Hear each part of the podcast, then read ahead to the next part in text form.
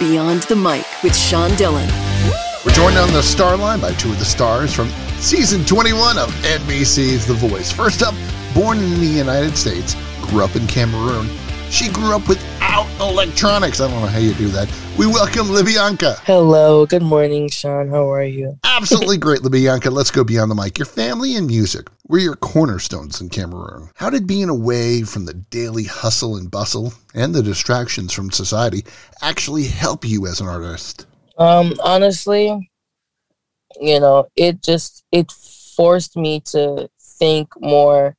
Um, you know, and maybe maybe I that's how I got into overthinking. But overall, um, I thought about my future a lot. I thought about a lot of things, and I had downtime. I mean, I had downtime. I was in boarding school at the time, so um, other than school and being social with my friends, I had downtime. So I just pick up a book and pen. I mean, that's all I had anyway, and write and you know, journal. So that that definitely helped me because um, I didn't have really anything to distract me or like, you know, take up hours of my day. How has Blake helped you? Honestly, Blake has just given me the opportunity to ex- like to express my creativity at its fullest and my individuality. That's one thing that I love about him for sure is um, you know, we are both not we're not the same we're from very different walks of life, but somehow we both connect. And that's because, you know, I'm an advocate for celebrating individuality. And I see that in him because even though we're not, you know, similar, we're almost polar opposites, but we still connect. So. You work as a mixing engineer, a songwriter, and a creative director. Which of these three jobs is the most underrated to people? I think that most underrated, most underrated, uh, I would, I would have to go with mixing engineer. Why? Because a lot, you know, I have been an artist before without being a, you know, a mixing engineer. I had to learn that down the road, and before I learned that skill, I picked up that skill.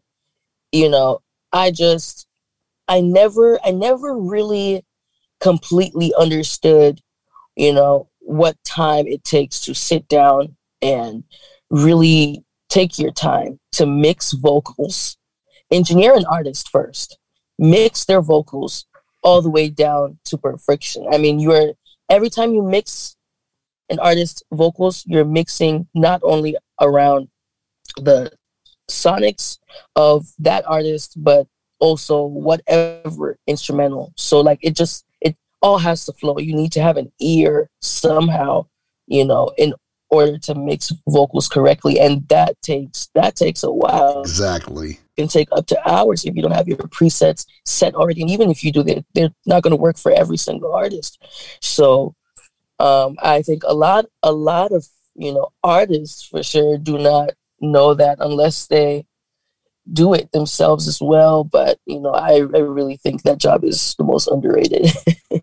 Who's your best friend from the show? My best friend from the show. um, so at the beginning, it was it was um, Tommy, you know, um, Tommy, and then after after Tommy left, um, Lana Scott has been growing on me.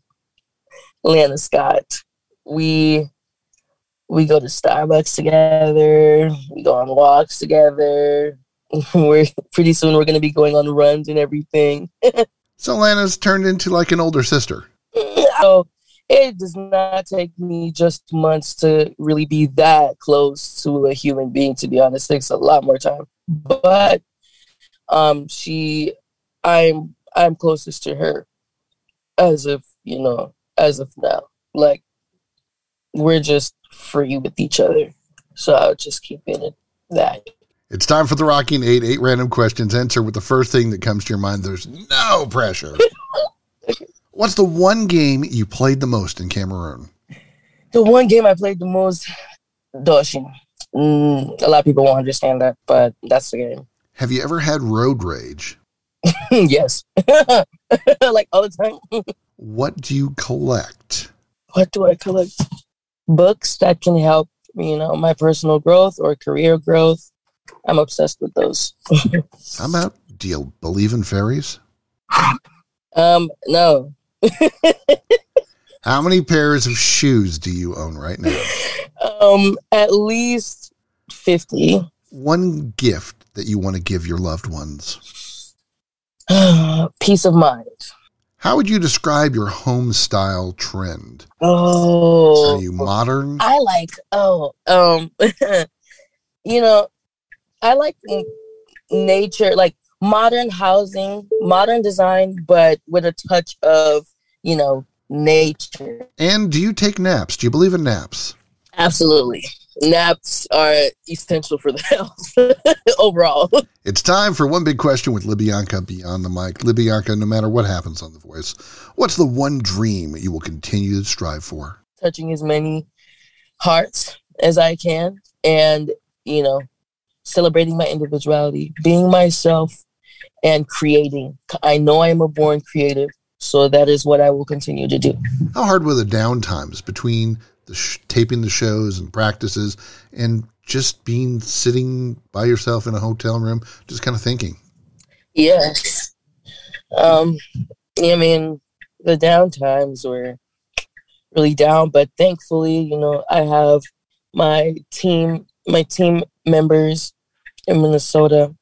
Um, I'm always on the phone with them, so they keep me they they keep me grounded. My best friend keeps me grounded, so that's how I stay sane. Because I, I don't like being locked up. How has fame changed you? Um, I would say it hasn't.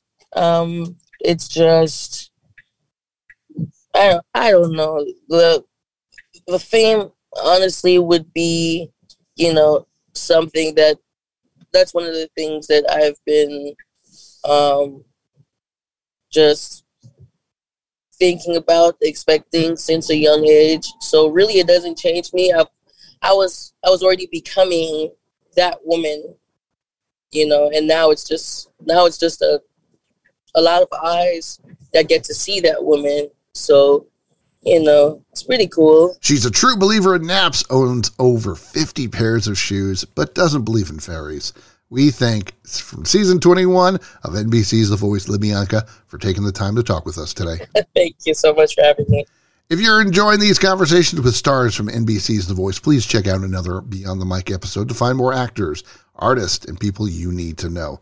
We'd also appreciate a like and a subscribe. Well, speaking of Lana, John!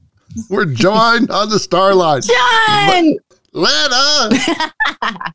I could have kept going. I would have done We're it. joined on the star line by another of the stars from uh, season 21 of NBC's The Voice. She's spent three years singing on cruise ships. Now she's on dry land and belting out that country music. We welcome from Team Blake, Lana Scott. You are a hoot. Well, I'm a hoot and a holler, so be prepared. I love it. Hello. I'm so happy to be here. I am on dry land. Lana, let's, let's go beyond the mic. You went to the Berklee School of Music. How did your time there help you during The Voice?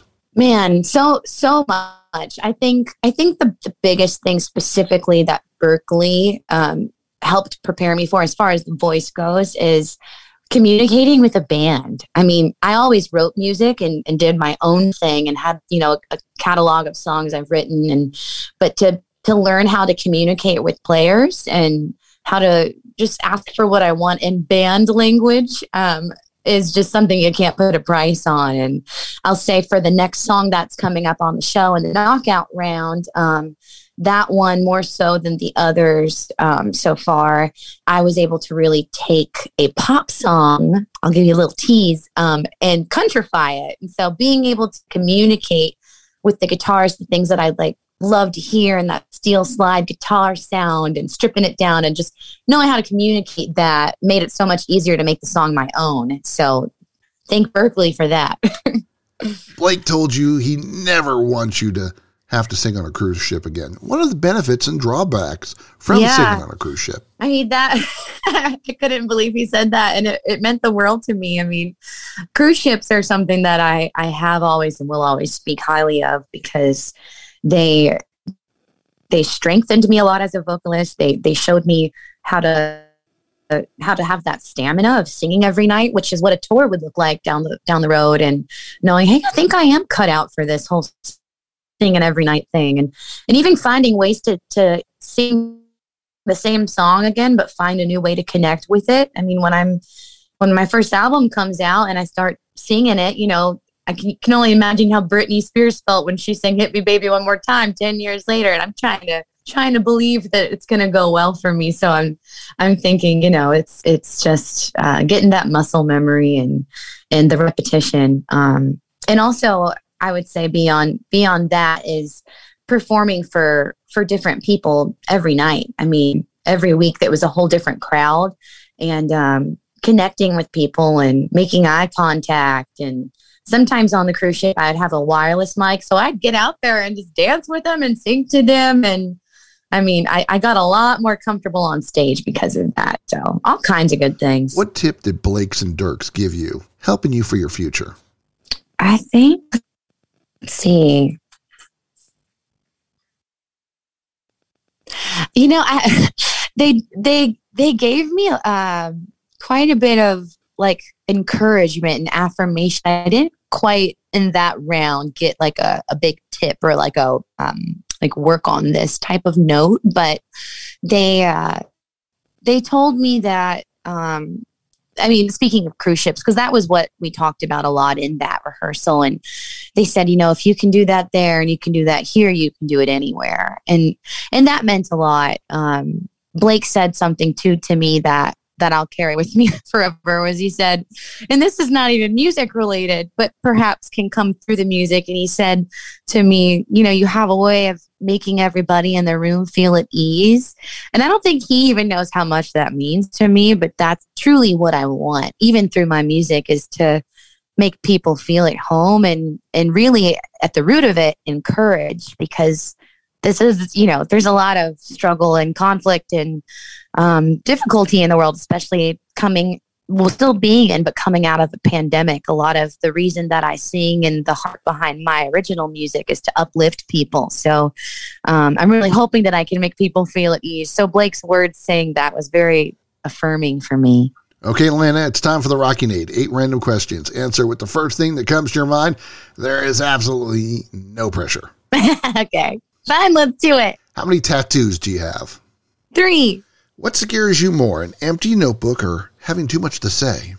Ooh, empty notebook. What's your favorite song from your front porch series? Ooh, canyons. How about the last thing you drew?